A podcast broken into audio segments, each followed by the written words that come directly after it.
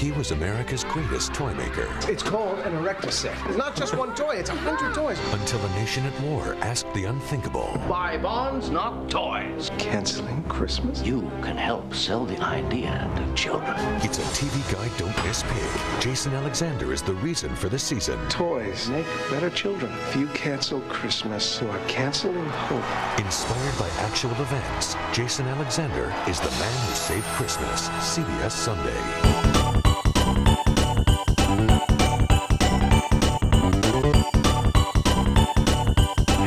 Everybody. My name is Andrew, And I'm Mark. and you are listening to Television Movie Night, your home and resource, your podcast, your shelter from the storm about Your best TV friends. Your best friend, that holiday buddy that will never ever leave you, unlike your good for nothing family. Am I right, Mark? Uh, no, uh, they left me years ago. No. Well, TV movie night will be here to open your presents and listen to you piss and moan about whatever it is that you talk about at the holidays. Politely nod their head as you give them a, uh, a like travel mug from uh, Starbucks that you clearly got from the office party. Mm-hmm. Like, and they look "Oh, in, they look inside expecting a gift certificate. You're like, it's empty. I'll tell you no, that I right got now. that. No, I took that. you just get the mug. I'm You like, get- cool. Uh, I prefer the paper ones. I don't because I'll never remember to bring the mug to. Yeah, just give me a bunch of paper ones, and then I can go in and be like, hey, can I get a refill? Save 50 cents that way. Mhm, mhm. See? Now you're thinking. Mark, it's mid-December. Uh, we're quickly making our way to Christmas. Did you have you finished your Christmas shopping yet? Uh, Andrew, I bought cards yesterday. Hmm. So that's half the battle, I'd say. Did you get my card yet? I did get your card. Thank you very much. Hmm. You asked me if it was hot enough. I did.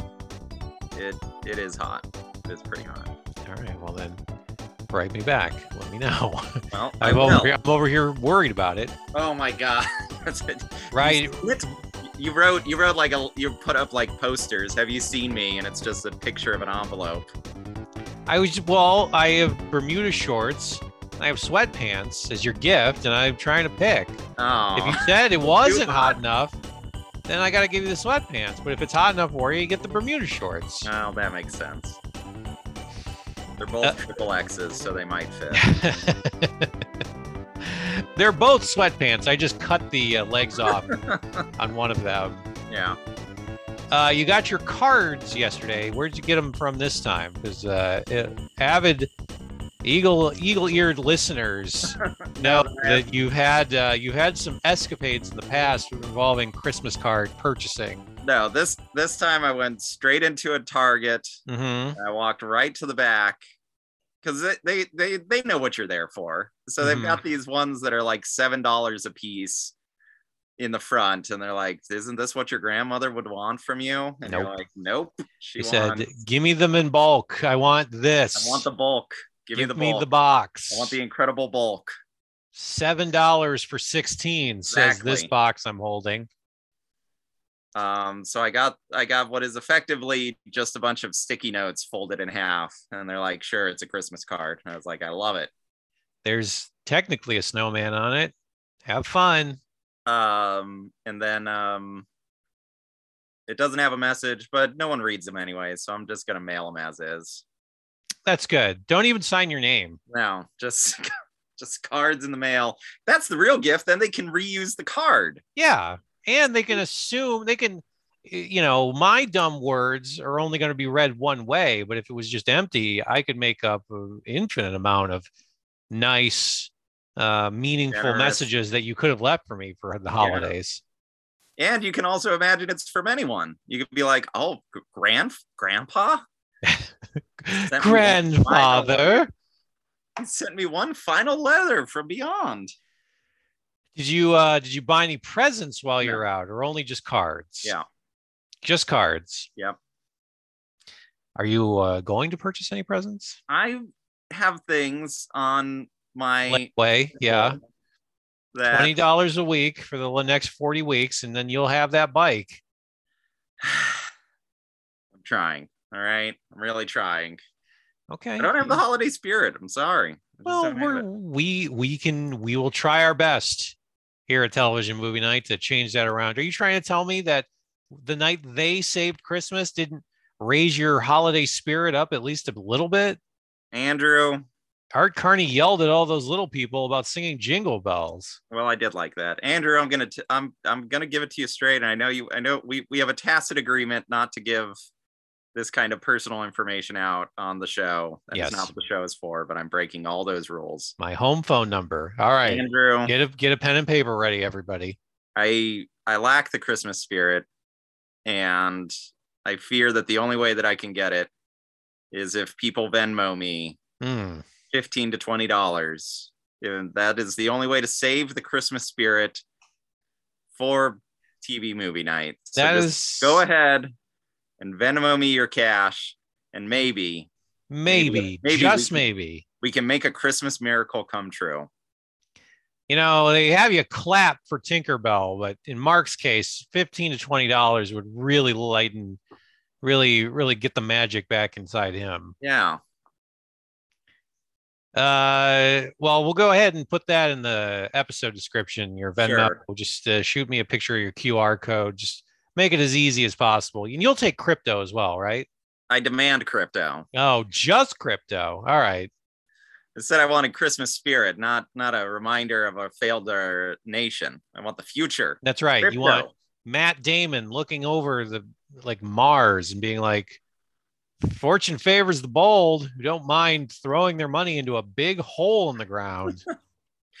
Andrew, I want uh, I want NFTs. I want um I want matrix based NFTs. okay, you want Keanu Reeves to laugh at you specifically. Yes, Okay. that's what I want. Uh, well, that's exciting. In the new year, TV Movie Night will be offering NFTV Movie Night. Oh, oh, it works. It flows right off the tongue. That's right. Uh, the NF stands for No Fucking TV Movie Night because we'll be dead anyway. Uh, television movie night, as we were discussing, is a podcast about made-for-TV movies. Mark and I watched and have been watching Christmas movies here in the month of December because you know what else would be what else would be would we be watching? My television doesn't get anything else. It's It's, only li- Christmas it's it is literally Christmas movies, and also the doors are locked and the windows are boarded up for some reason. Andrew, anytime I tried to call emergency services and it was just ho ho ho. Sit tight. Your movie is starting. Like, Go "All to right, your bedroom. Watch Thank- it. Thanks, Santa. Santa, it's it's hard to breathe in here. Yeah. Just close your eyes, my child. You'll be going to Mighty City any any moment now. Last week we watched The Night They Saved Christmas, but we've got a more specific uh personal pronoun this time around. Yes. Hopefully we get a pro we get we get a proper noun next we week. get we get yeah, maybe a name of some kind or just point me in the direction this is it's look if i gotta if i have to describe who saved christmas to like the police or something they're gonna have nothing to go on this time around this week we watched the man who saved christmas and we're going to talk about it at length in a segment i like to call well what do you know mark the man the Man Who Saved Christmas. Premiered on CBS on December 15th, 2002. Feels late for this movie, but it it does, but but you know, CBS ain't it doesn't have anything else going on. What were you doing in 2002, in December 2002? uh, preparing to be drafted. you have to send your little your little card off and then then that's it. They're just gonna sh- ship you off to God knows where, and you're just gonna die in the shit. Uh, I think I had probably just stopped watching uh, instant replay or wall-to-wall replays of the September 11th attack by December. It, it had taken you a full year. A Over, full yes, year. well over a year. Okay. Uh, well, at a certain point, I believe the news channels were just doing that themselves. Uh, it does. It is weird that like every year and now every five years and every 10 years, the news channels show like a rebroadcast of the news footage of the day. It's almost like War of the Worlds. We get to all just settle, sunker in and hear it all one more time. And it's it's just I I'm good. I'm good. I don't need to see You're that there, anymore. man. Thank you. Thank you. I mean, I guess at this point in 2021, you got uh you got people who are on the on the verge of being able to drink legally that have had no no experience with that particular event. It's true. So I guess it's a little bit for them, but uh, I don't need to see it in full every five, ten years. Yeah. Thanks. Thanks, though. But this aired on December 15th, 2002 on CBS. This starred Jason Alexander George is getting upset. from Seinfeld, of course, and um, Bob Patterson. A, minute with no, that was a minute with Stan. Hooper. That was a minute with Stan Hooper, and that was with Norm Macdonald. No, Yeah. Bob Patterson is uh, the uh, follow up. he was uh, he was that was for ABC, and he was a uh, motivational speaker. That was that was the conceit of that sitcom. The Michael Richards show was on NBC, Yes, it was. He He was, was he was a a detective. detective. Yes. and then before there was New Adventures of Old Christine, there was a show that was in real time with Mhm. um Julia Louis Dreyfus. Julia Louis Dreyfus. I forget the name, but there was like a little counter clock at the bottom right screen, and it would be like, "There's 22 minutes." Uh, 24, I think is the, the show. You're yeah, it was basically 24. She tortures a guy. She she electrocutes a guy's nuts. Yeah, and they're like, "How does Julia Louis Dreyfus get around Los Angeles that quickly?" also starring Ed Asner. Uh, he does not ask Freakazoid if he wants to go to a honey festival, which is disappointing. That would have been great if he just pulled up and he's like, "Hey, Jason, you want to go see a bear drive a little car?" Do I?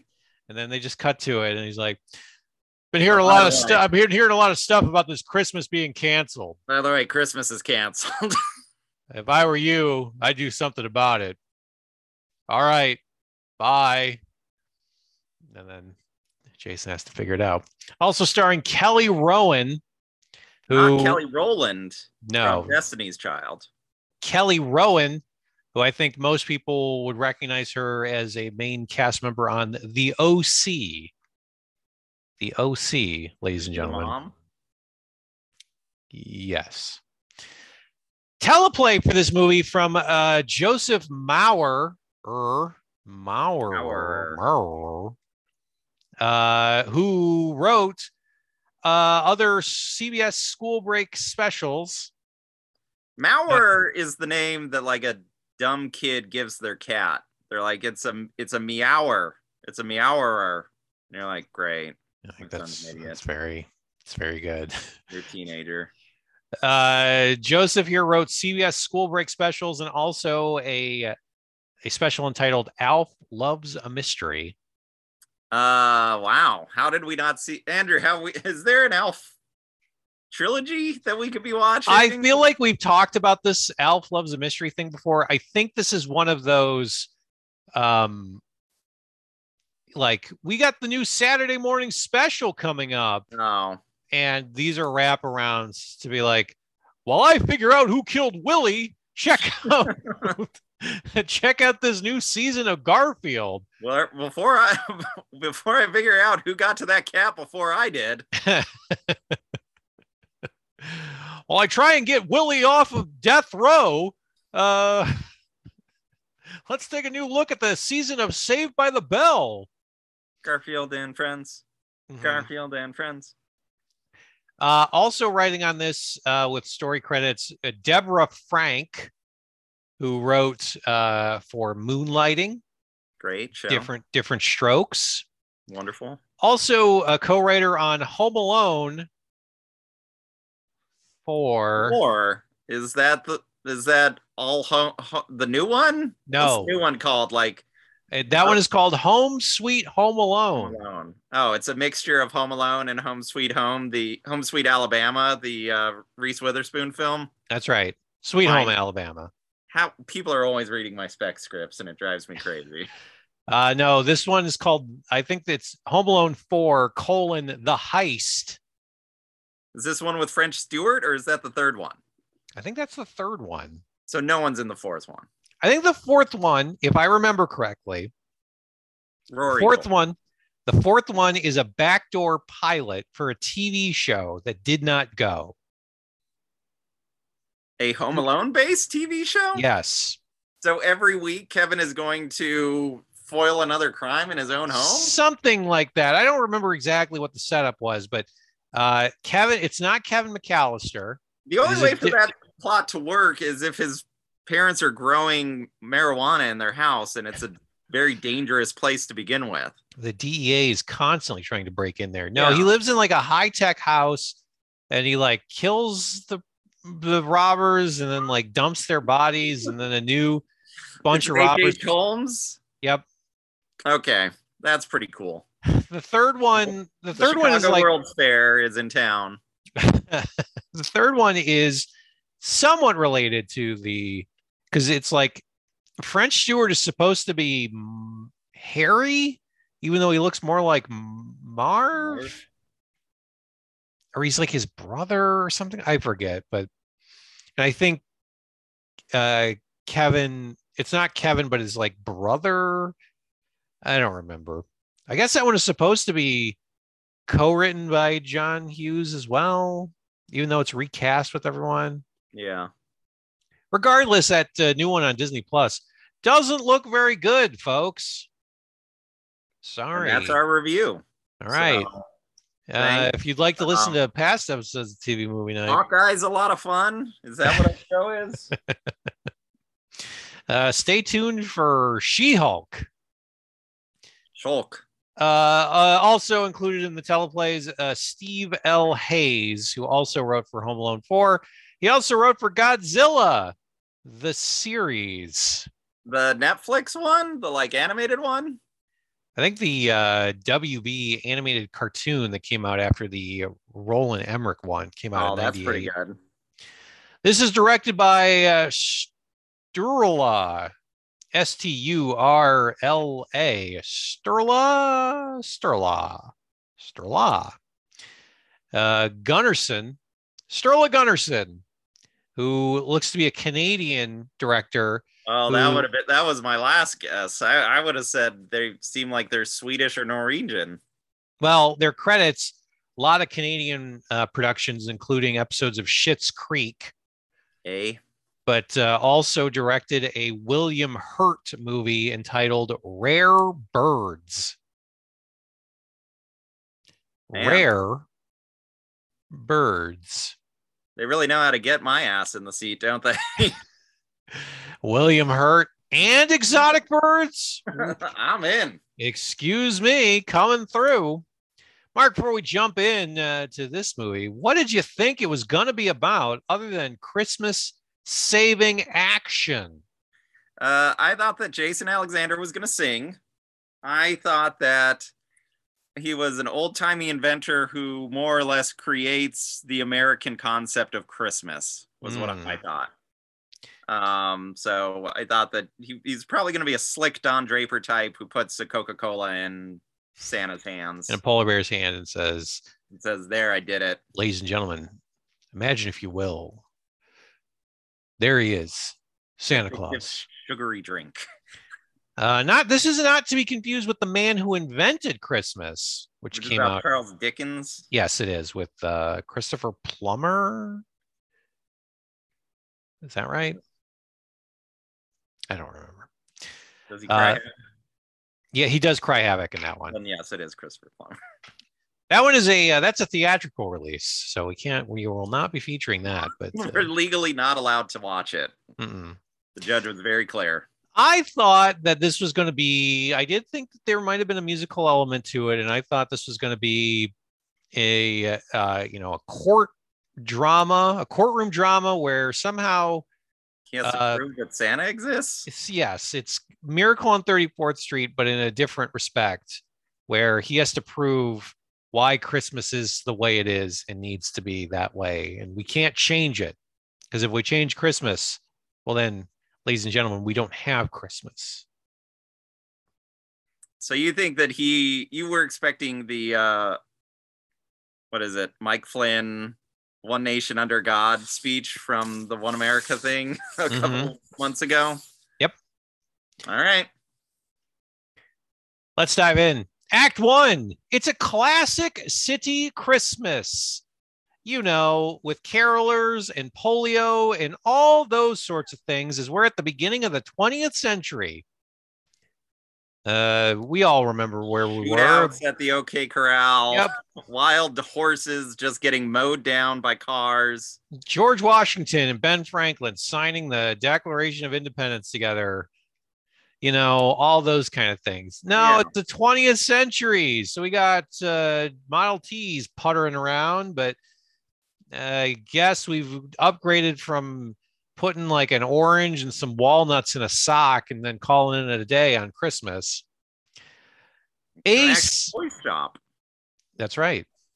AC Andrew- Gilbert. Yes, go ahead. Did you notice that uh, there was a kid? There's like a shot of someone walking to the toy store, and there's a kid that just bends over and very lazily throws a snowball at the back of a guy's head, Yeah. And it like barely impacts, and the guy just keeps walking. And I was like, I don't think that kid was told to do that. Yeah. I think that I think that extra was like, just keep walking. I will beat the shit out of that kid later. I will make sure that he never stars in another Canadian made for TV production. You think Sturla Gunnarsson is going to take that shit? You think this is going to end up in the final cut? You got another thing coming, kid. We need an extra 20 seconds. All right, put it in. Gunnarsson looking at his phone looks up. What? What's that? Hmm. Great. Great. Print. Here we go. Next one. We're moving on, folks. Let's go say Valentine's Day. What is this about? AC Gilbert, who is Jason Alexander, is in a toy shop with his wife, Mary, played by Kelly Rowan, as he is getting his toys, erector sets, yes. pulled from the shelves. It turns out they are not selling well. AC here is a toy maker who has created the erector set. Now, Mark, are you familiar with the erector set? My grandfather had one, and I remember mm-hmm. I went over to their house and he tried to get me to play with it. And I was like, So where's Donkey Kong? And he was like, This isn't a Nintendo 64. And I was like, Then I've lost interest. He said, I don't have time for this. I have to Save Hyrule. yeah 64 bits and nothing is what you have here Yeah, pops that's what this is. Um, but yes, I'm familiar with what they are. I know what they are. Mhm. um and i was kind of amused by the like wholesomeness almost the the like earnestness of like this guy's a door-to-door toy seller like he has relationships with the neighborhood toy store owner and he's like look just put my thing on the shelf please. I'm begging you and he's like all right we'll do it on consignment as opposed to now where it's like you know i don't know it's a licensed jurassic park toy just you got to put it up. Yeah here's the shit. It's got uh it's got fortnite on it so have, So, there you go kids. something. Yes it's a toy shop and he's been the the owner of the toy shop says we got to make room for actual toys they're going to sell. Christmas is coming nobody wants to buy your dumb little uh your little toy here direction Which- set. if you're not familiar with an erector set, basically it's a bunch of little little metal uh, bars that have holes in them, Yeah. and it comes with. It, occasionally, it'll come with a blueprint, but the idea is that like you use Like these screws, use these screws and nuts to uh, uh, construct whatever the hell you want out of these little bars with holes in them. Yes. It's very Make- simple. Make a Ferris wheel, make a you know the skeleton of an airplane, a little house, Trebuchet. I don't give a shit. whatever you want. Uh, but yes, it's like Lego, but a little bit less uh, kid friendly. I mean, they're kid friendly up to a point, but uh, like they're kid friendly in 1910s You know language. one. Yeah. Working in a mine was kid friendly. That is true. Yeah, they said you could either have an erector set or work in a mine. They said, I guess I'll take the mine. I guess, you know, they have coal down there. That's fun. At a holiday dinner, AC and his brother Frank are going to try and hit their dad, Gilbert Sr., who is Ed Asner, for a loan to adver. they- Yeah, go think They ahead. asked Jerry Stiller. Uh, no, Ed Asner feels like the he's the go-to here. You didn't want to try to get that lightning in a bottle again with Jerry Stiller just screaming at him. yeah, he's he's at dinner and he's like, "Son, I would just want to tell you, I think your toys stink." You want a loan? Come and get it. Yeah, he rips off his shirt. He's just wearing a a wife beater underneath it. If you can pin me, you can get your loan. They think they're going to move to Get a Del girl on a hot date. If with a starch shirt, and I've lost my train of thought. oh, They're going to move into Del Boca Vista. lock, stock, and barrel. We're going to be all over those shuffleboard courts. Watch that one recently. It's hilarious. It's a good one. But at a holiday dinner, AC, Jason Alexander, and his brother Frank are trying to hit up Ed Asner, their father, for money uh, to advertise the toys. And they thought, don't, stupid us. We just put the We just put boxes there. We just threw him outside and thought money would come in. But Gilbert Sr. thinks uh, this whole toy thing is a waste. They're He like wants- us when we write a script where we're like, all right. Okay, money, please. And it's like, you got to show it to people and you have to Oh, like no, schmooze and No, try and convince them to buy it. I'm like, no, it's in the, I put Well, it in the did it. drawer. we, we wrote it. part. Now the money comes in, right? We put it in a drawer, and then if they want to come into my house and look in the drawer, they can, but I won't tell them which drawer. They have to schedule it. I'm very finicky. I like my shows. I don't want to be disturbed. Gilbert Sr. thinks AC should go back to medicine as opposed as opposed to doing toys and magic. Stupid magic. AC Um, loves magic and he loves toys.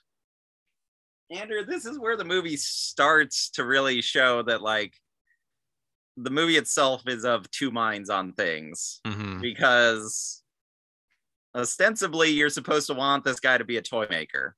But at the same time, Ed Asner explains you're the most gifted doctor this country has ever seen.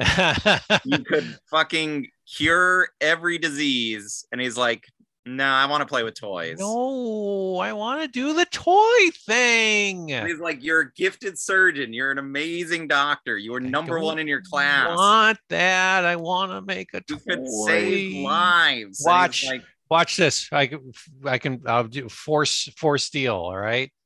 You're going to pick the five of clubs. I'm going to make you pick the five of clubs. Check it out. all Oh. right. Made you pick the five of clubs, didn't I? Nope. This is the Joker. This is the th- this is the card that tells you how to play poker. Shit. Uh, all right. Hold on. I have, uh, Be right back. uh, also my rabbit is dead. Uh, it's been, I forgot to feed it in my hat. Compounding things here in their reasoning is that Mary is pregnant. Yes. And Asner says, Why don't you, if you're caring for kids so much, why don't you care for your own unborn one right now? Uh, he's a real son of a bitch. Yeah. As Ed Asner's kind of a dick in this uh, in this movie. After a discussion where they realized that they should potentially show people what the fuck an erector set is, because again, they just went to the toy store and they're just like, I don't know, put it on your box. show. Yeah, they uh, they realize, oh, fuck, maybe people want to know what the dumb thing is. No one knows what the hell this is. They just said, I thought it was pornography. They were selling, but it was to the wrong crowd. Ca- went right back. And then a lot of angry returns after that. They were like, But there was one guy that fucking loved it, which really is really it, more like, concerning. I, I need more. Who's who's returning them? I'll buy them discounted. I want the ones with motors inside it as well, if you don't mind. Motors and little little gears. Yes, thank you. They said, All right, well, I I mean, I guess as long as it his money is as good as anyone else's money. I suppose. Uh, a window display gets created that they pay out of pocket for. They pay the toy store owner out of pocket to set up in a window display to show what the fucking erector set is. So Jason Alexander is is putting up a big Ferris wheel and a thing and a thing, and he's getting a big crowd to show He's up. Doing like magic and stuff. Crowd is like, wow, this is cool. I'll take 30, I guess, maybe. Because they come into the toy store and AC gives them a big hard sell. Gives him the heart. I was like, this guy does not know how to sell anything. No, they they were already there. They were already there, and he was He's pushing, sweating. pushing, pushing, He's like, pushing. no, no, you, you'll love it. Take two. Take two. They're free. Come on. And it's Like, I no, just- they're in the door, I just man. need this. And it's like, no, you're gonna seem desperate. Back off. Tell them that they're too dumb for this. They won't. then they'll really come for you. Tell them only rich people can have this toy. because the- lady comes in and she's like, "So, oh, I can't carry all this home." He's like, "No, it's it come it's it's the pieces. Your kid builds it, and he can build whatever the fuck he wants. And it can be educational if you wanted to be. I, I guess I don't know. As He's long as you give me the fucking money, just give me the money, lady. I don't care. I know I'll tell you whatever you want to hear, as long as you pull the money out of your purse and you give it to me. Yes, it'll make your husband love you again. That's his tea his it. tea is low. Guess what? You can erect more tea. More tea, just just armies of tea. During all of this, Mary goes into labor. Because it can even help this guy, and it's a picture of me, and he's like, I said, I mean, anything's possible technically. "I will not lie to you, ma'am." It's gonna be that one will be tough. That'll be tough. Maybe the spring line will have something. This is the first pressing of this. Once we start getting them out there, there'll be like a big, like a like a king size set. like a tea set specifically for this gentleman. Maybe we could. There might be a dent created at, at whatever that is that you're holding. Um, uh, no, I'll just be. I'll be flat out with you. No, it's not going to help that. But no, it's don't don't count on it. Um, so then his wife says, "Hey, I'm having a baby."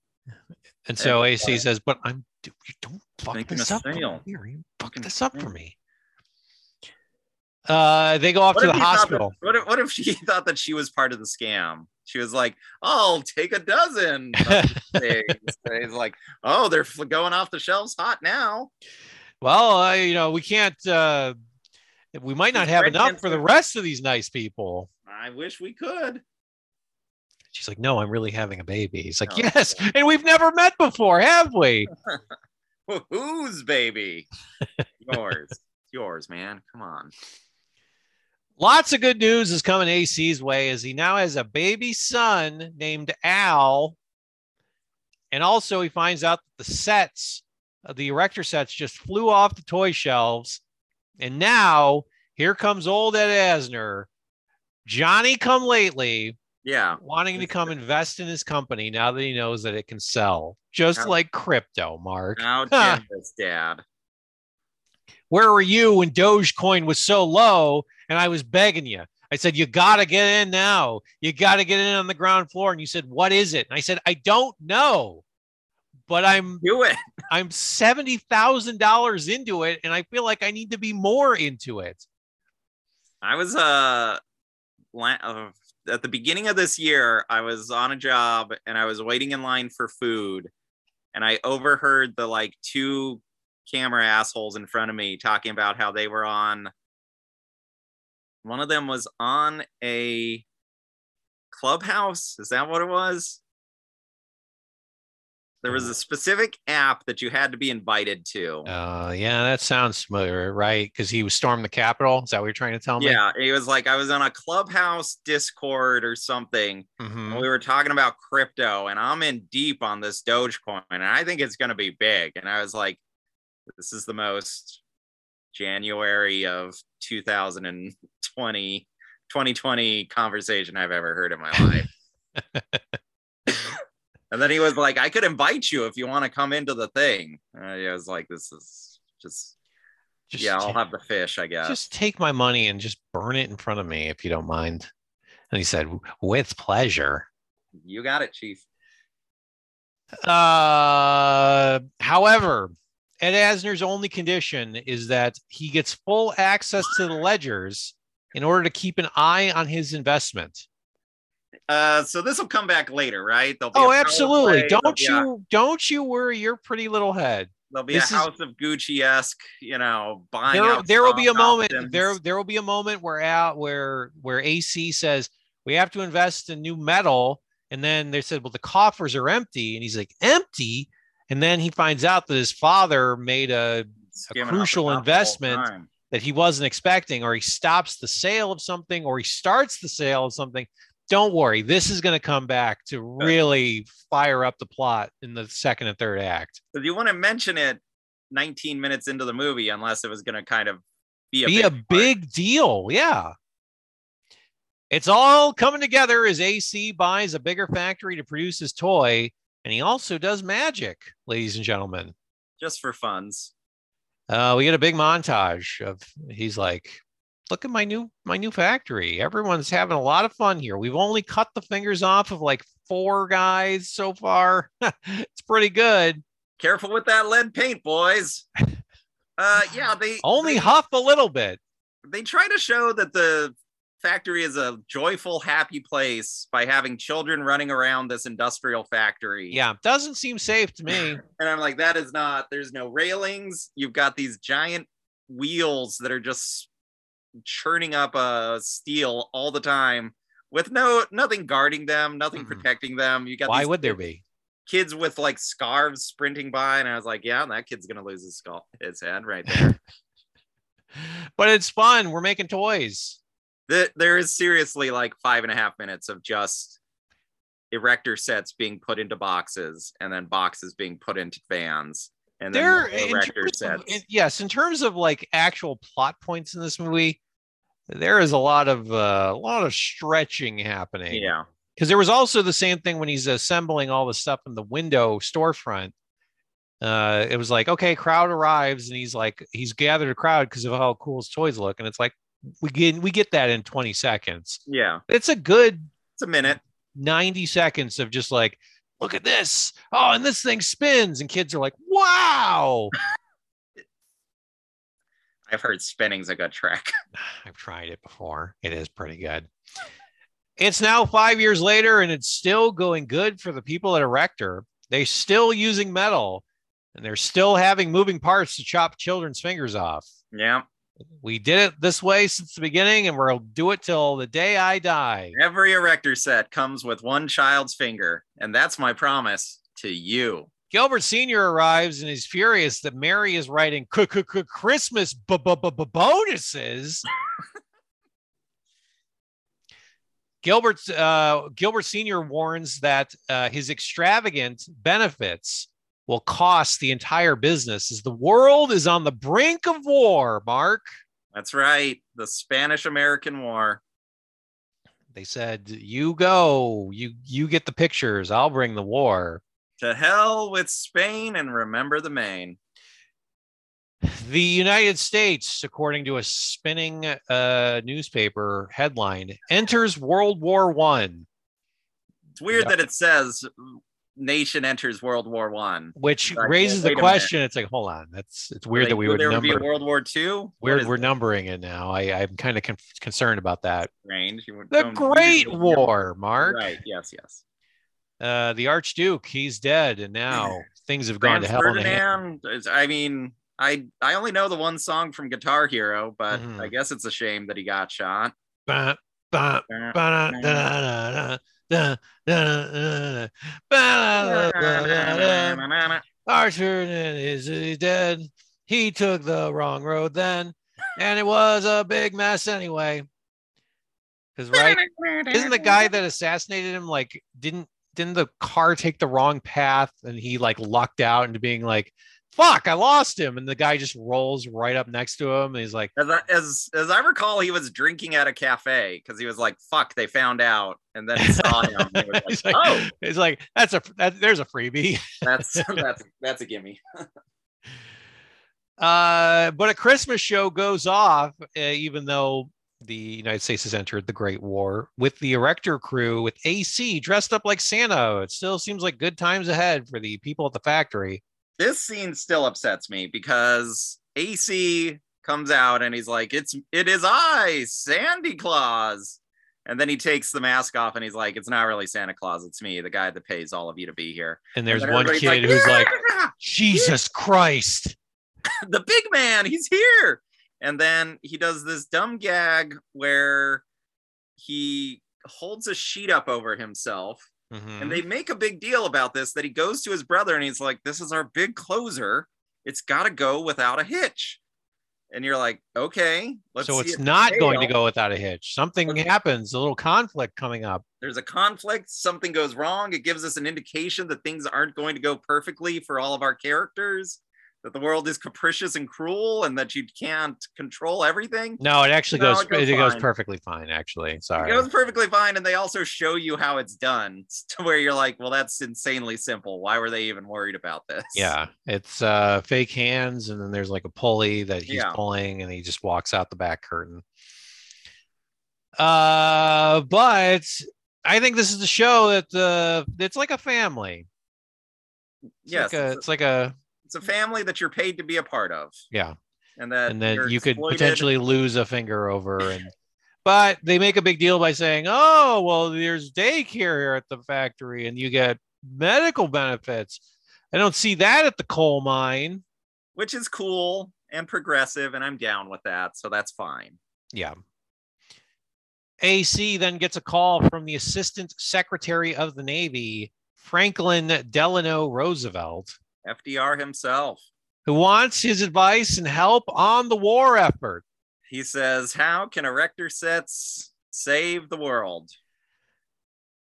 AC heads to Washington, We D.C. build another archduke. That's it. We build another archduke We- out of erector sets. and then you put a little paper mache over it. They'll never know he he's around, gone. Everybody thinks he's fine. Everybody just goes home. They say, "Oh, oh, he's he- actually he's fine. He's fine. He's fine. He's fine." What's going to be bent out of shape about? Uh, he's making. There's a lot of smoke coming out of his butt, but that's. I guess that. I think that's how it used to be. Yeah, he has, remember we called him Old Smoke Butt. Oh yeah, I do remember this. Yes, I think that's what that song is about. Na, na, na, na, na. Uh, he's got a lot of smoke coming out of his ass.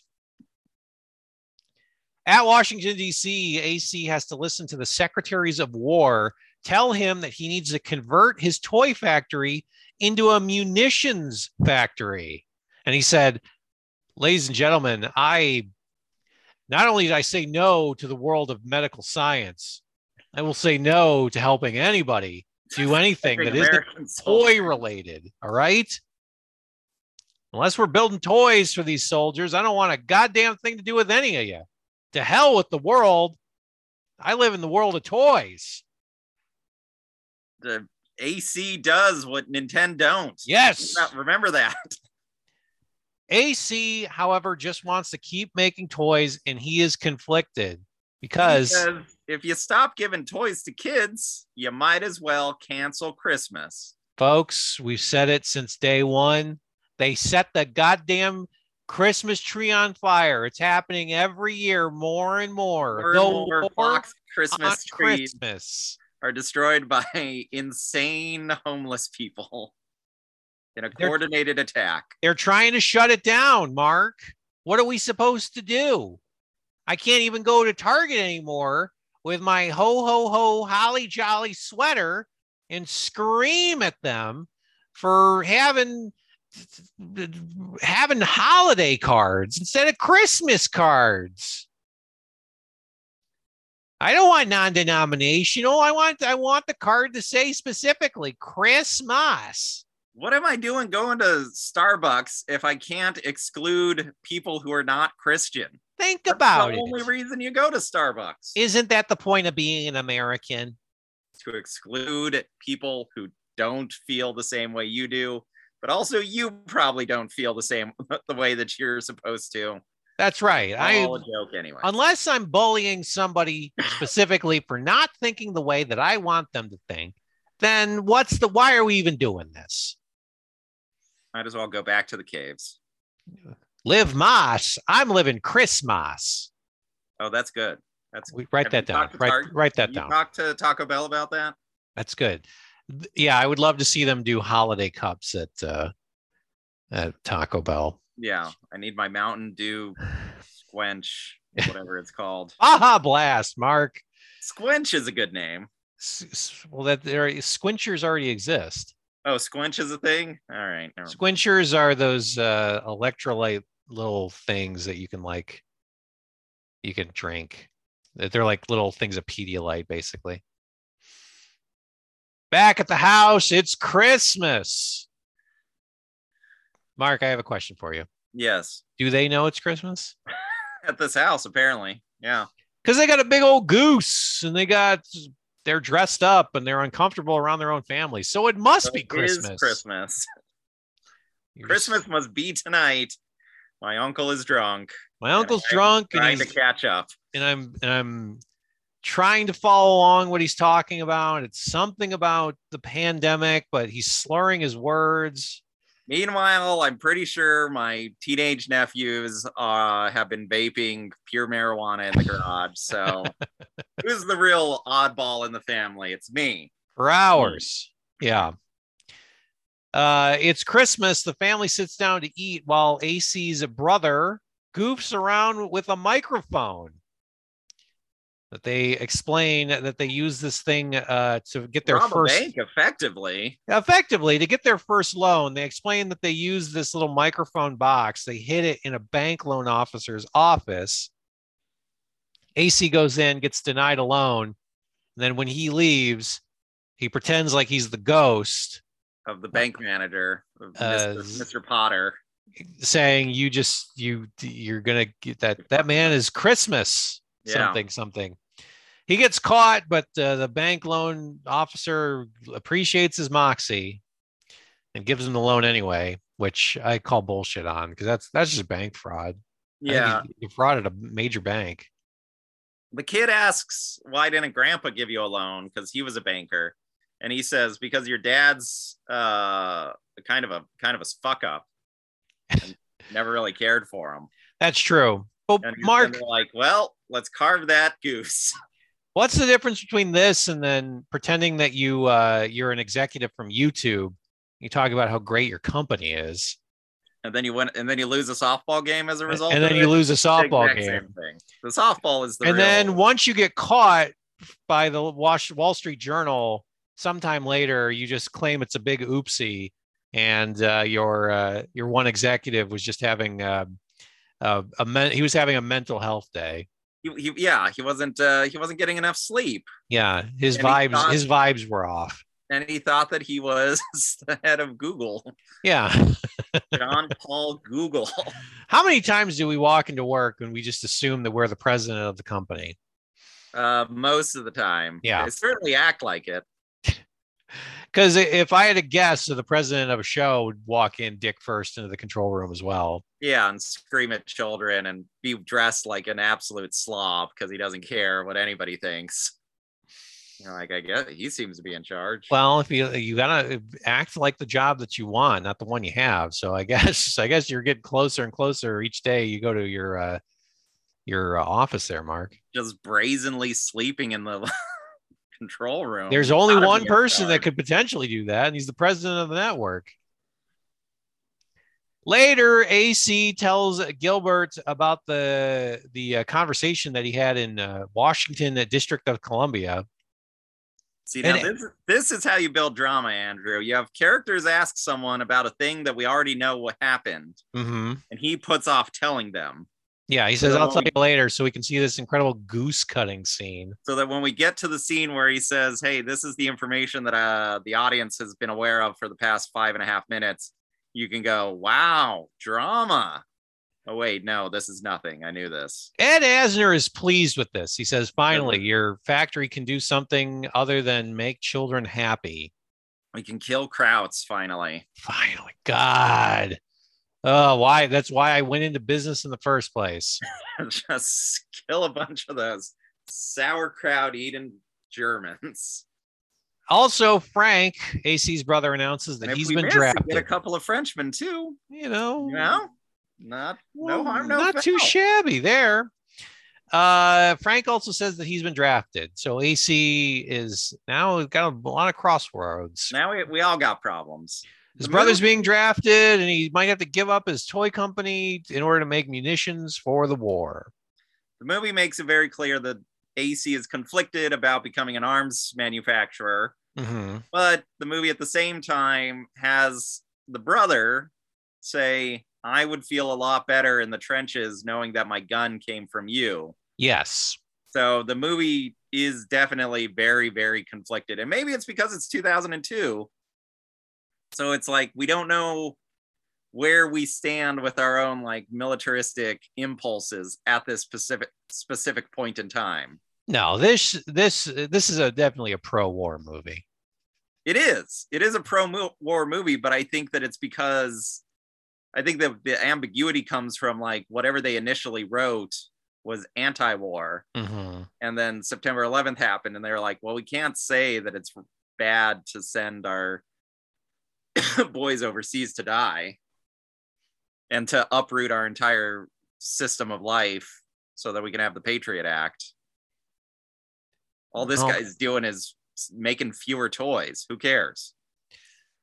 Well, uh, AC also gets uh, yeah. Frank tells him, "I feel better if Thank you, you listening to my rant. I'd feel better if your company was the one making the gas masks and the bullets and the shells that I'll have to fight with.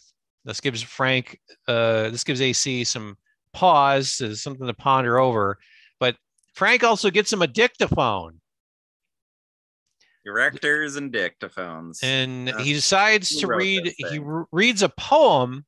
well, he recites a poem. He recites a poem into the dictaphone. It gets recorded on a big wax cylinder, which should have been just the filthiest limerick.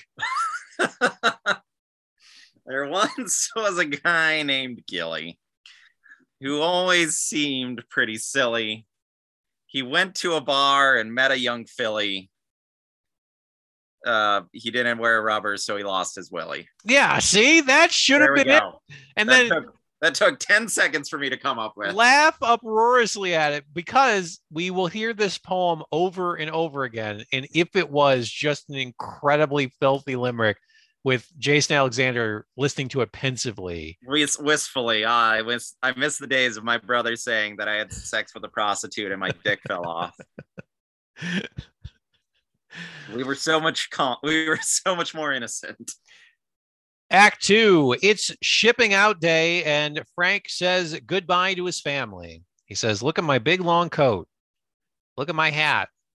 This I'm is what we wore in. World War One. We didn't rent this. I. I brought this from home. Frank tells AC he'll be home by Christmas. Okay. All right.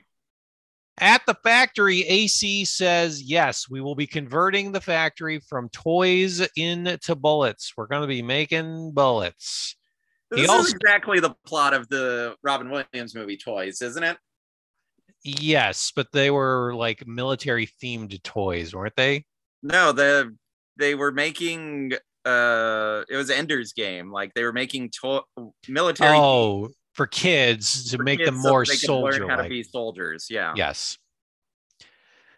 Uh so yeah, this is this is what they were ripping off. He also introduces the new Frank, who's the head of production. His name is uh Hiram? Hiram. TV's Frank. TV's Frank was there. He's gone now. Now it's my mother. Uh, and then He we're went gonna to replace- he went to second banana heaven. We're gonna have uh Bobo and Brain Guy next time.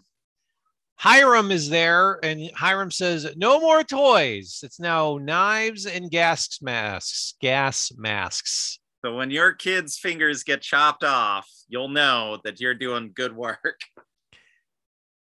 Uh, later, Hiram gives AC and his wife shit about having kids in the factory. He says, "Look, we're making bullets, and even though it's less, it's more safe than those god awful cutters that we're making your erector sets. We shouldn't have kids in here." Still kind of dangerous.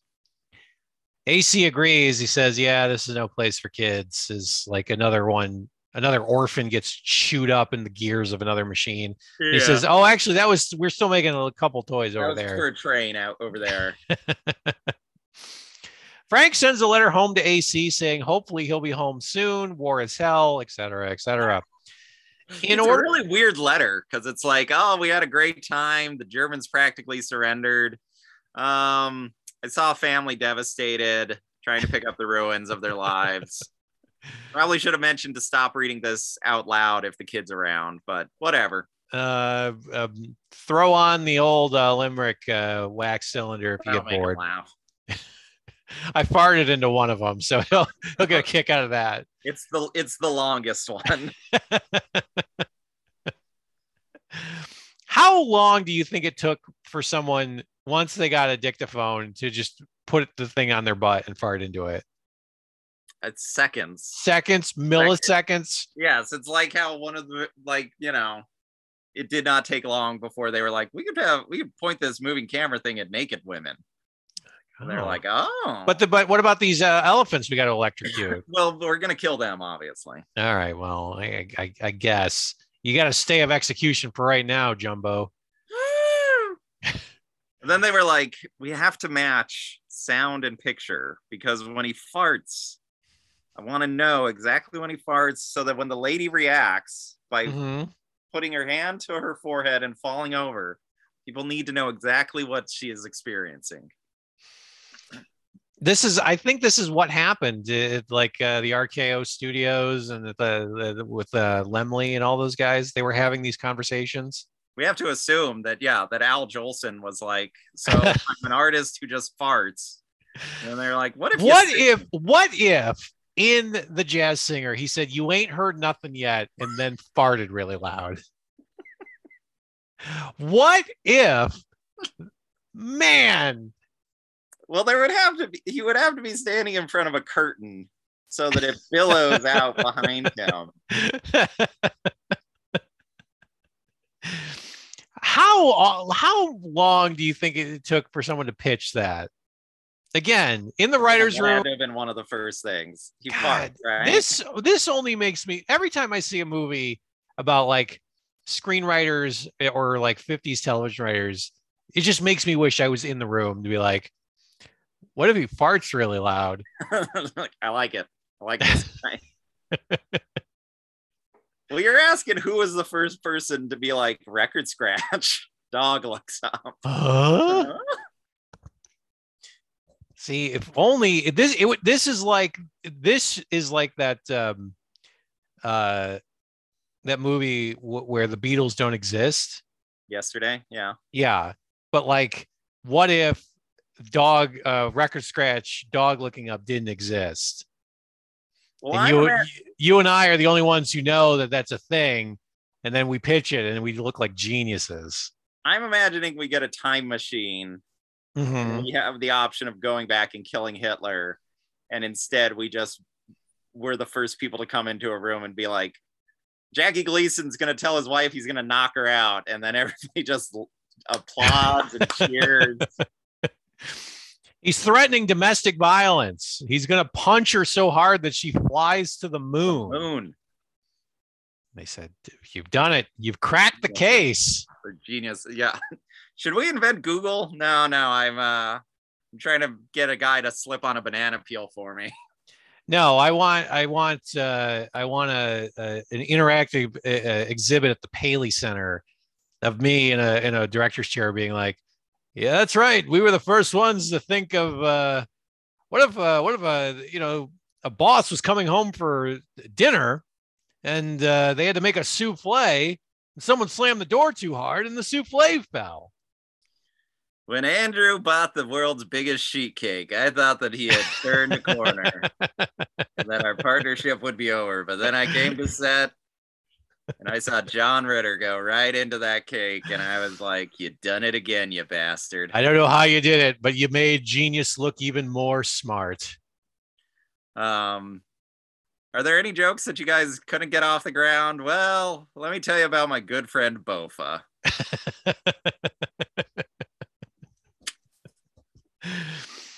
yeah, that's that's what I want. I then then it's us. It's time. us with Jimmy Kimmel in the place of Norman Lear and talking about how the, the sitcoms nowadays don't fart as much as we'd like.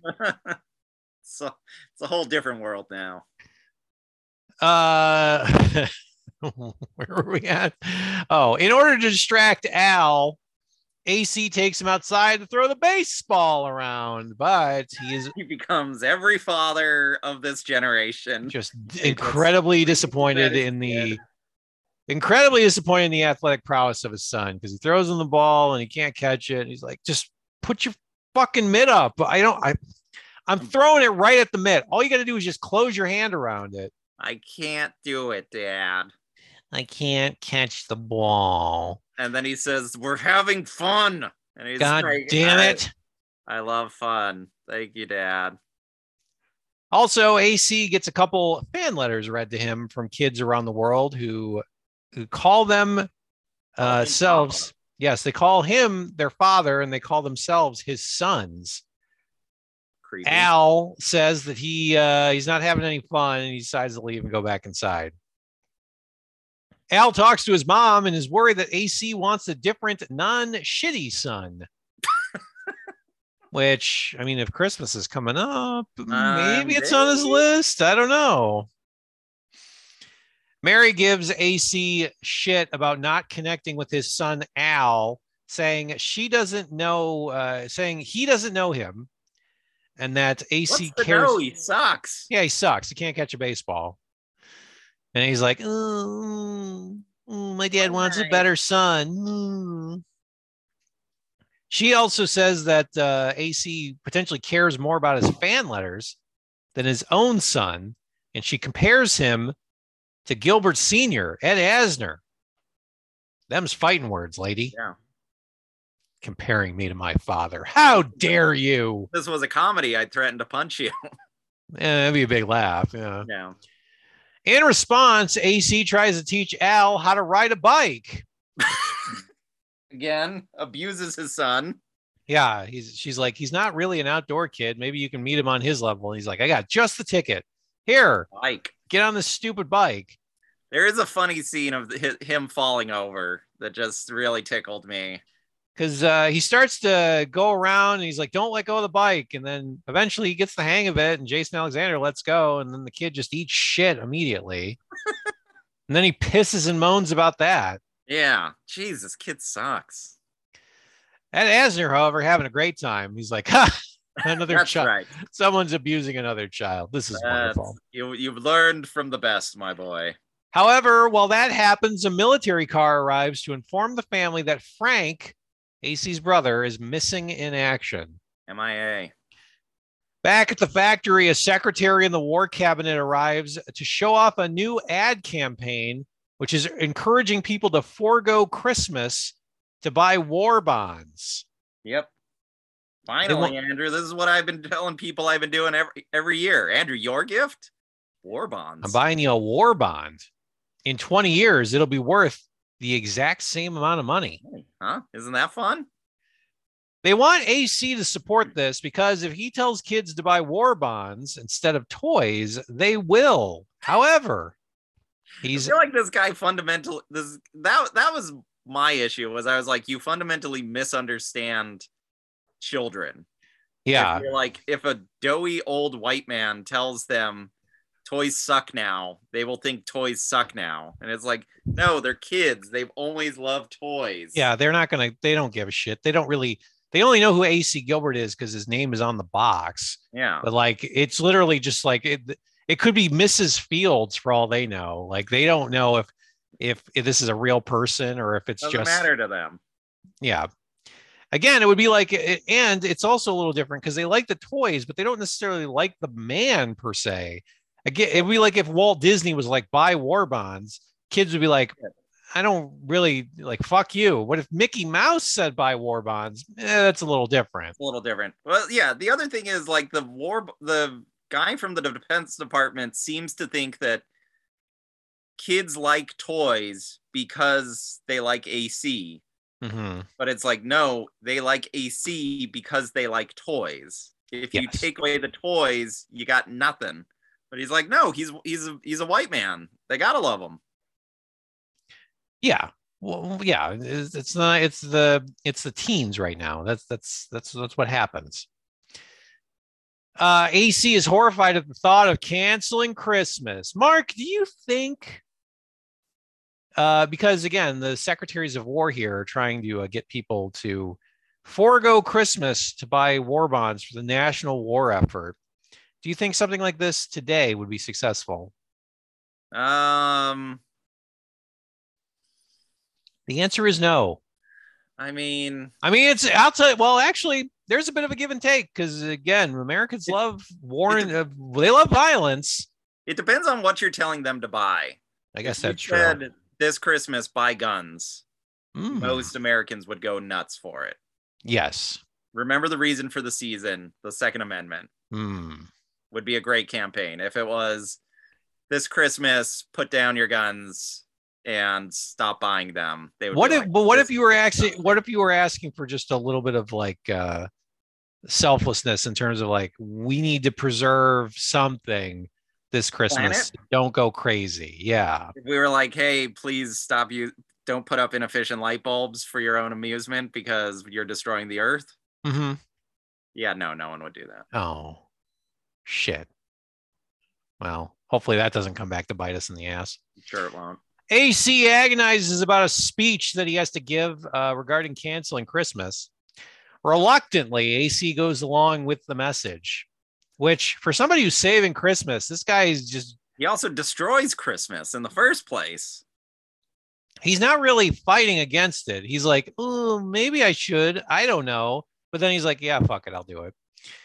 Uh, no toys and no Christmas until the boys come home. So saith the posters that he reveals. Ed Asner is pleased with this, but Mary is upset about this canceling Christmas stuff.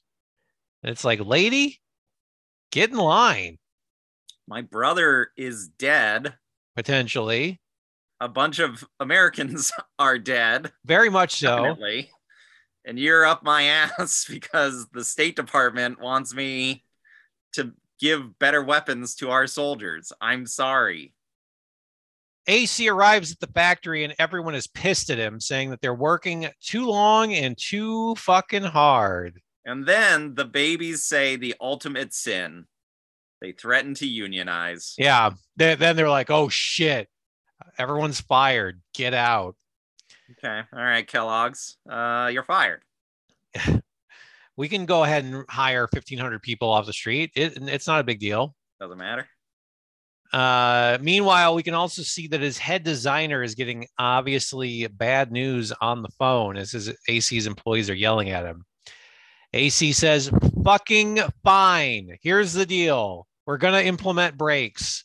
Yes, I know we can't offer OT pay. We will look into that.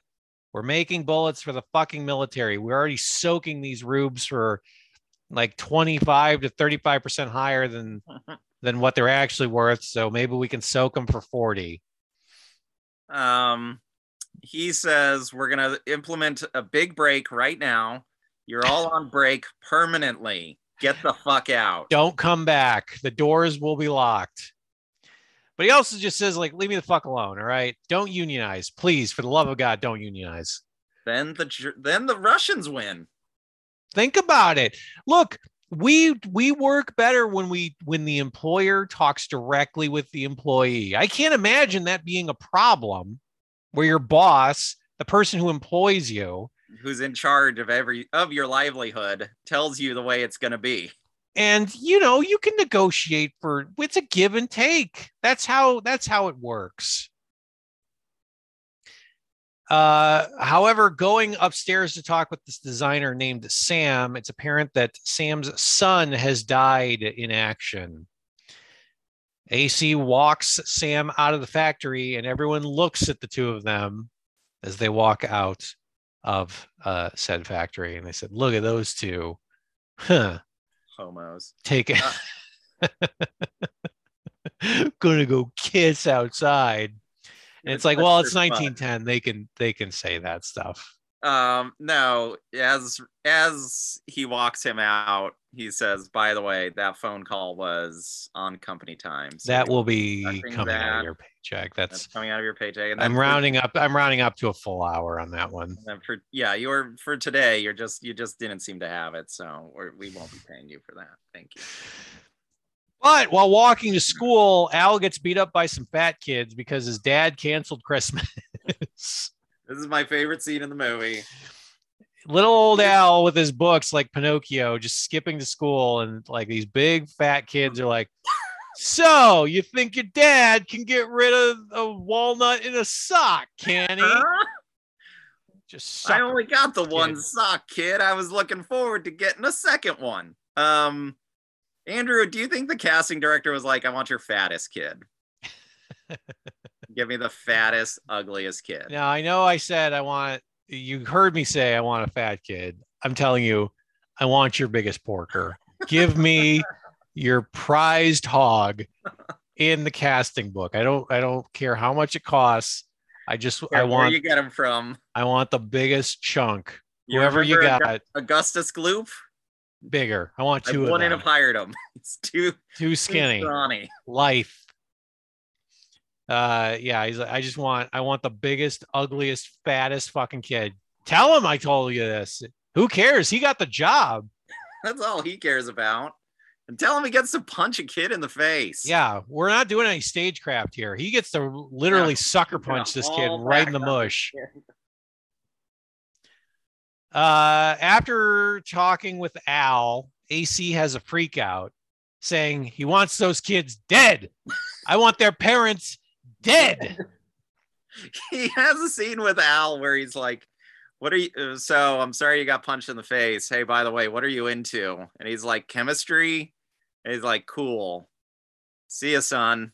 And then he's like, uh, meanwhile, Al is like devising like a a, for, a formula for strychnine that he can just put into this fat kid's sugar. He's got well, he he's got the Manhattan Project like brewing on his on his uh, end table there. AC leaves and he tells his he screams, he's like, his "I want to kill those kids." Yeah, he's like, I want the name of their parents. I want the name of their parents' parents. I want to know who owns the deed to their houses. What banks are involved? I'm going to salt the earth with everyone these kids know. I'm gonna hire the kids' parents, and then I'm gonna let the kids run around. their hands get cut off. I'm going to install more child sized gears, Right at eye level. That's Yeah. where you want 'em. brightly colored, with a big arrow that says place hand here. Uh, he has a freak out and he says it's bullshit. It's bullshit. Saying that he wants to turn back the hands of time to before all this shit. He just wants to go back making his dumb toys and killing orphans inside the gears of his factory.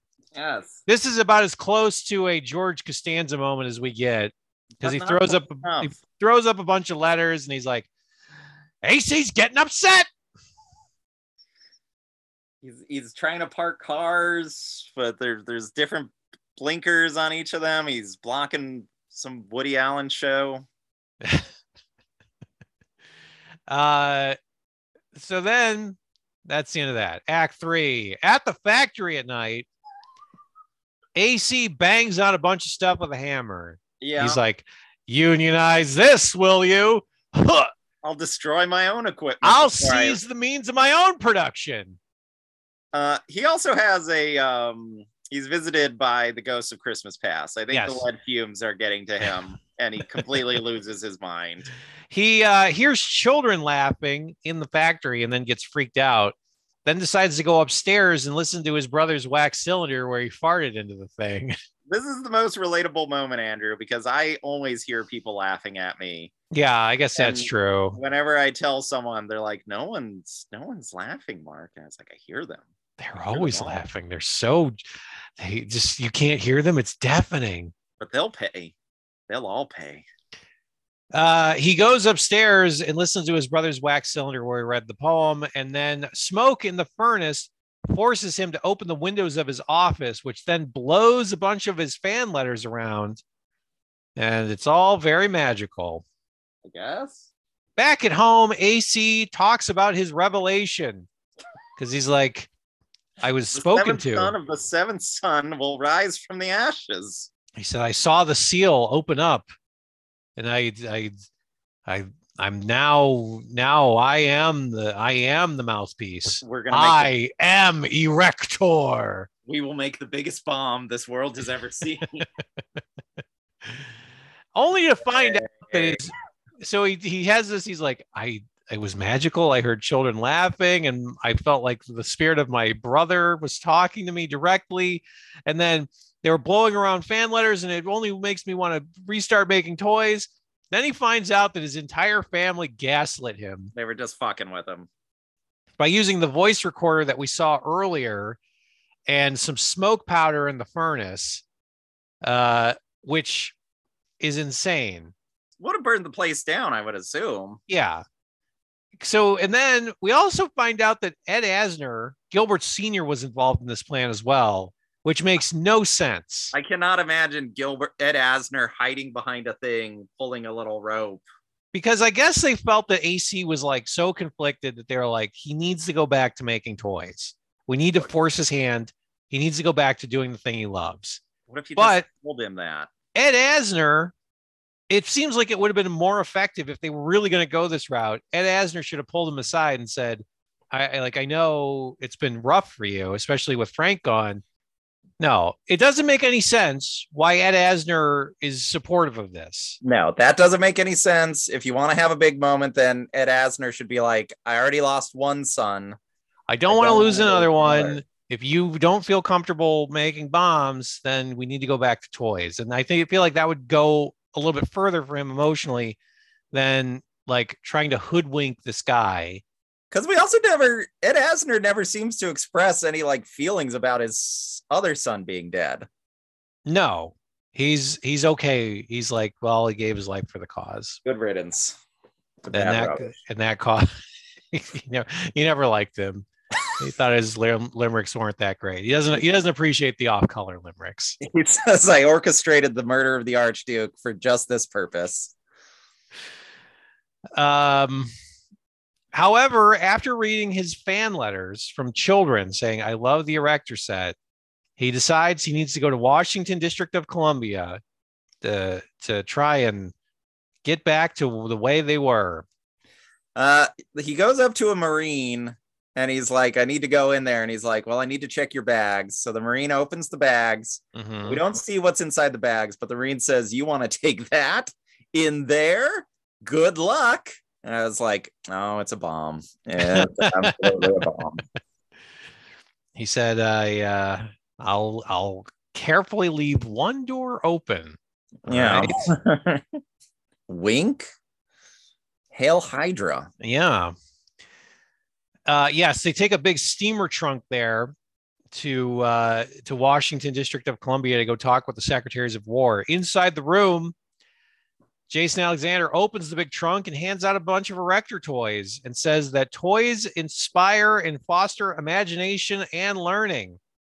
He says if we get rid of toys, we get rid of Christmas, we're canceling hope.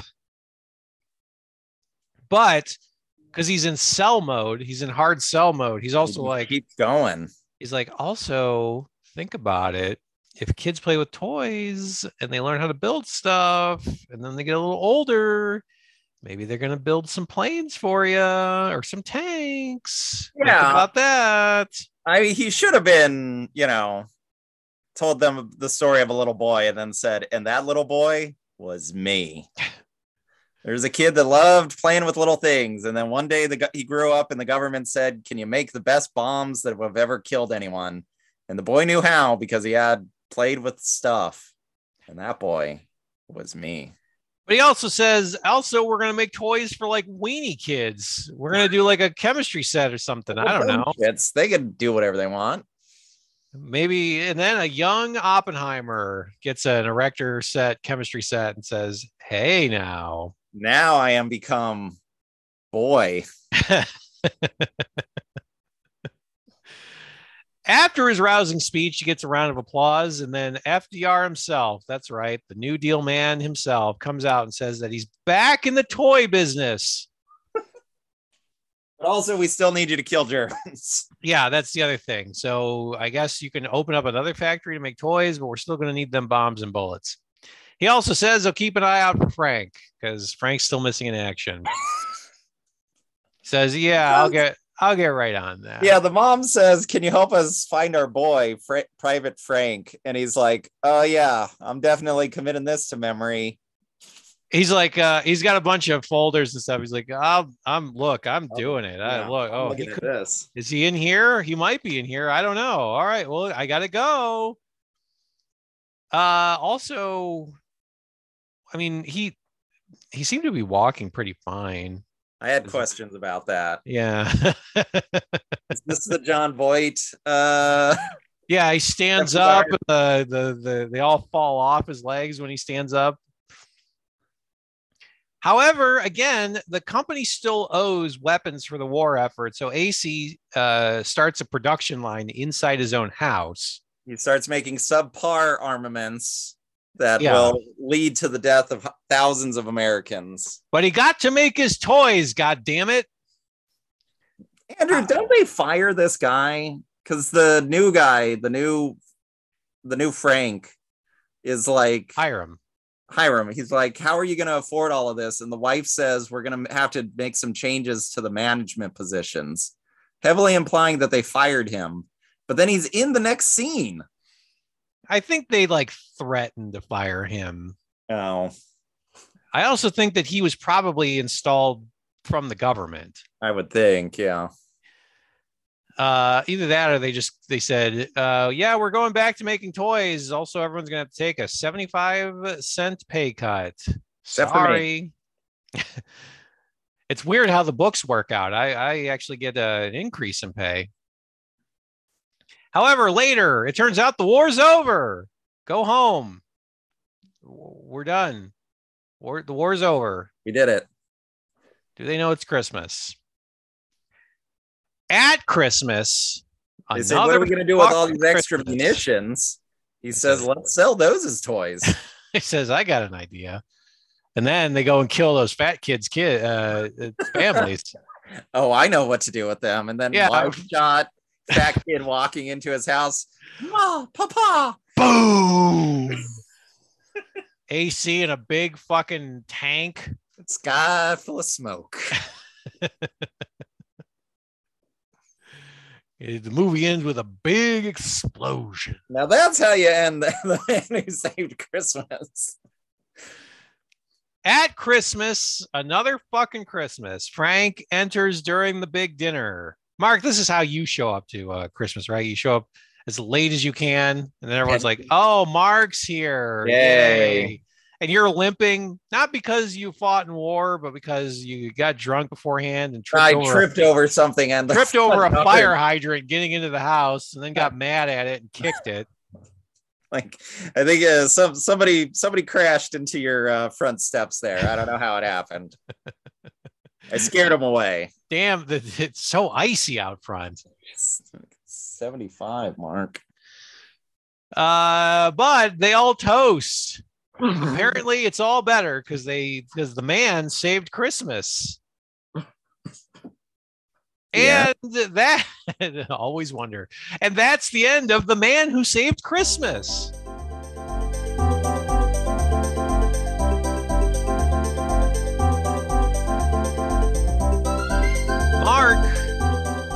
Think of this movie? I thought this movie was lame. I thought this movie was lame and it didn't understand what it wanted to be or what it was trying to be, but it had to be pro-war while also being sort of anti-war. Um, Yeah, the thing Yeah. is, is for somebody, for somebody who considers himself like a mirth merry, like a you know a mirth merrymaker, saying I'm all about toys. Like I don't feel comfortable making guns and bullets. Uh, AC Gilbert, Jason Alexander really doesn't fight too hard against like Make the march of war. Yeah, exactly. It would be one thing to be like, fine, we'll convert it, but I'd still like to make toys, and then get told specifically like it's just it's not in the cards it can't work that way and then try and there should have been a moment where he tries to subvert the thing by being like i'll sell toys out of the back of the workshop i'll do whatever it is to make sure kids are still getting toys or he should have seen there's never even a scene where he like wa- he should have walked by a house or something and see, saw kids like you know sad or yeah, we Uh, don't get a sense of that. We just get kids beating up his dork kid. Yeah, a big fat kid taking a swing at that actor, and then that was it. Um, he says, "We're both getting scale for this," Damn. or we don't even see really. I mean, we see it a little bit, but we don't see that moment of like, you know, it's one thing to bring in a bunch of things and he like gives a rousing speech, but it'd be like another thing if he was like, "I got this kid here," and he's like, "I, I just want to, I want to build an airplane." My dad, my dad and my grandfather are dead, and I would just want to build something. I just I just want to put this tighten the bolts. He's like, imagine this man in your factory, Mr. Roosevelt. That's all he wants to do. He just wants to tighten the bolts. He just loves tightening bolts. Uh, little what, what- but again, like or or you know, he again he uses he has this magic stuff. Why don't you have him do some fucking magic? Have him do some magic in front of the, the guys there in the final room. Oh, but yes, as we were talking before, this entire subplot with Ed Asner's character being like, I will invest in your company, but I get to check on the books and inspect it, and I'm gonna be a major part of this. And then we He's none of that. guy that shows up and yells. Doesn't make any sense. he's cr- he's grouchy and even though ac's company is doing very well he's like still grouchy about it and then yes then he starts making bullets but now he's come around on this whole thing off screen mind you Yeah. like there should have been that scene where we see him when he has that freak out they should have cut to a fucking reaction shot of ed Asner standing there being like oh shit this is what has pushed my son to his breaking point. point and then he that could even spur him along but instead no we just don't get any of this he just saves christmas fuck it and he doesn't even save christmas until the last 10 minutes of the fucking movie Also, it was his fault that we lost Christmas. yes he could have said no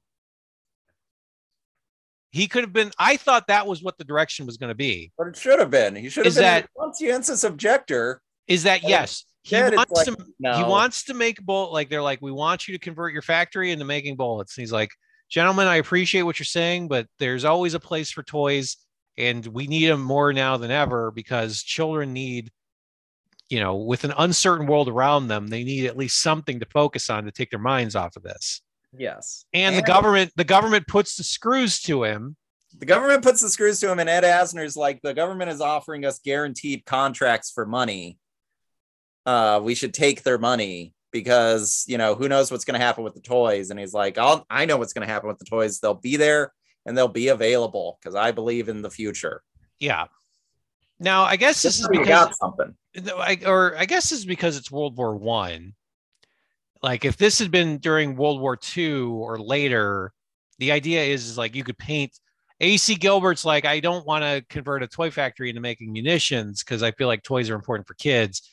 He gets painted as a commie, Yeah. and then he's got to fight back from that. And then when it does come down to it, that like the War Department's like, we're going to cancel Christmas. They realize that he was right in the first place, and then he has to lead the charge to fight back against it. Sure, that's something. Instead, he he's like doesn't want to go along with it, but goes along with it anyway, and goes along with it, goes along with it, and then basically convinces the government to let him do double the work. To do what he wants. And they're like, sure, whatever. Yeah, as long as the munitions from your factory keep coming in, you can do whatever the fuck you want. But you still owe these contracts to make uh, tank shells and whatever. And then the war just fucking ends, so it doesn't matter anyway. Like we don't even we don't even see that scene where the toy store, you know, it's like, oh, we're back in business, and then the toy store like pulls the close sign away, and now they're open, and he's like putting erector sets back on the shelf, and the kids are like, holy shit, the erector sets are back, and then they go and run and tell their fat kid friends. Um, also when they turn it into like a bomb factory, they try to shoot it so that it's like sad now, but I'm like, it looks exactly the same. It's the same set. Yeah. It does, and it looks even goofier too, because they got these like big metal Big bombs that are just hanging out. Yeah. yeah and it, it doesn't it doesn't it, it kind of it looks it looks even more like a toy factory than it did before to be honest It looks like when uh it looks like the toy store from uh Toontown. yeah uh mark would you recommend this film Never. Not to no a single person. Uh Andrew, what are we watching next week? next time uh we're gonna finish off our year here next next next week is our big season finale our big 2021 showstopper uh we're watching this Yes. we're watching this from 1986 starring loretta young Oh. from NBC. It's entitled Christmas Eve. Wednesday, Loretta Young stars in a touching Christmas story as a mother struggling to bring her family together for the holidays in Christmas Eve, Wednesday.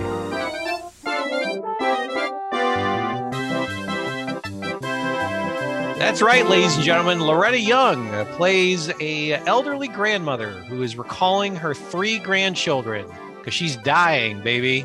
Oh, She's got things to get off her chest. Jesus. Look, man, it's the same week as Christmas Eve. What the hell do you want from me? All right, fine. But that's for next time. That uplifting. That's that's what Tenenbaums is. You know, Can't maybe a, she, guy be a, can't a guy be a shit for his whole life and try to make amends? that's the thing. Maybe Loretta Young's lying about it, just like Royal. Oh my god. Jeez. All right, Rusty, hit it. I meant later, but we could we could go now. Um, all right. You can follow us and you can listen to past episodes of Television Movie Night at soundcloud.com forward slash TV Movie Night podcast. You can subscribe to us on iTunes, leave a review there. It would be a great Christmas present for your two favorite podcast hosts uh, and us as well. Uh, you can also, Oh my god, I'm under attack. There's a bear in my house. Jesus Christ, raccoons have come in through the windows. Uh, you can also subscribe to us and listen to us on Spotify, and you can also listen to us on Stitcher. Stitcher. Stitcher, which allows you to stream podcasts directly to your smartphone. You can also subscribe to us and follow us on facebook.com forward slash TV Movie Night, and you can email us at TV Movie Night Podcast at gmail.com. All that information at soundcloud.com forward slash TV Movie Night Podcast.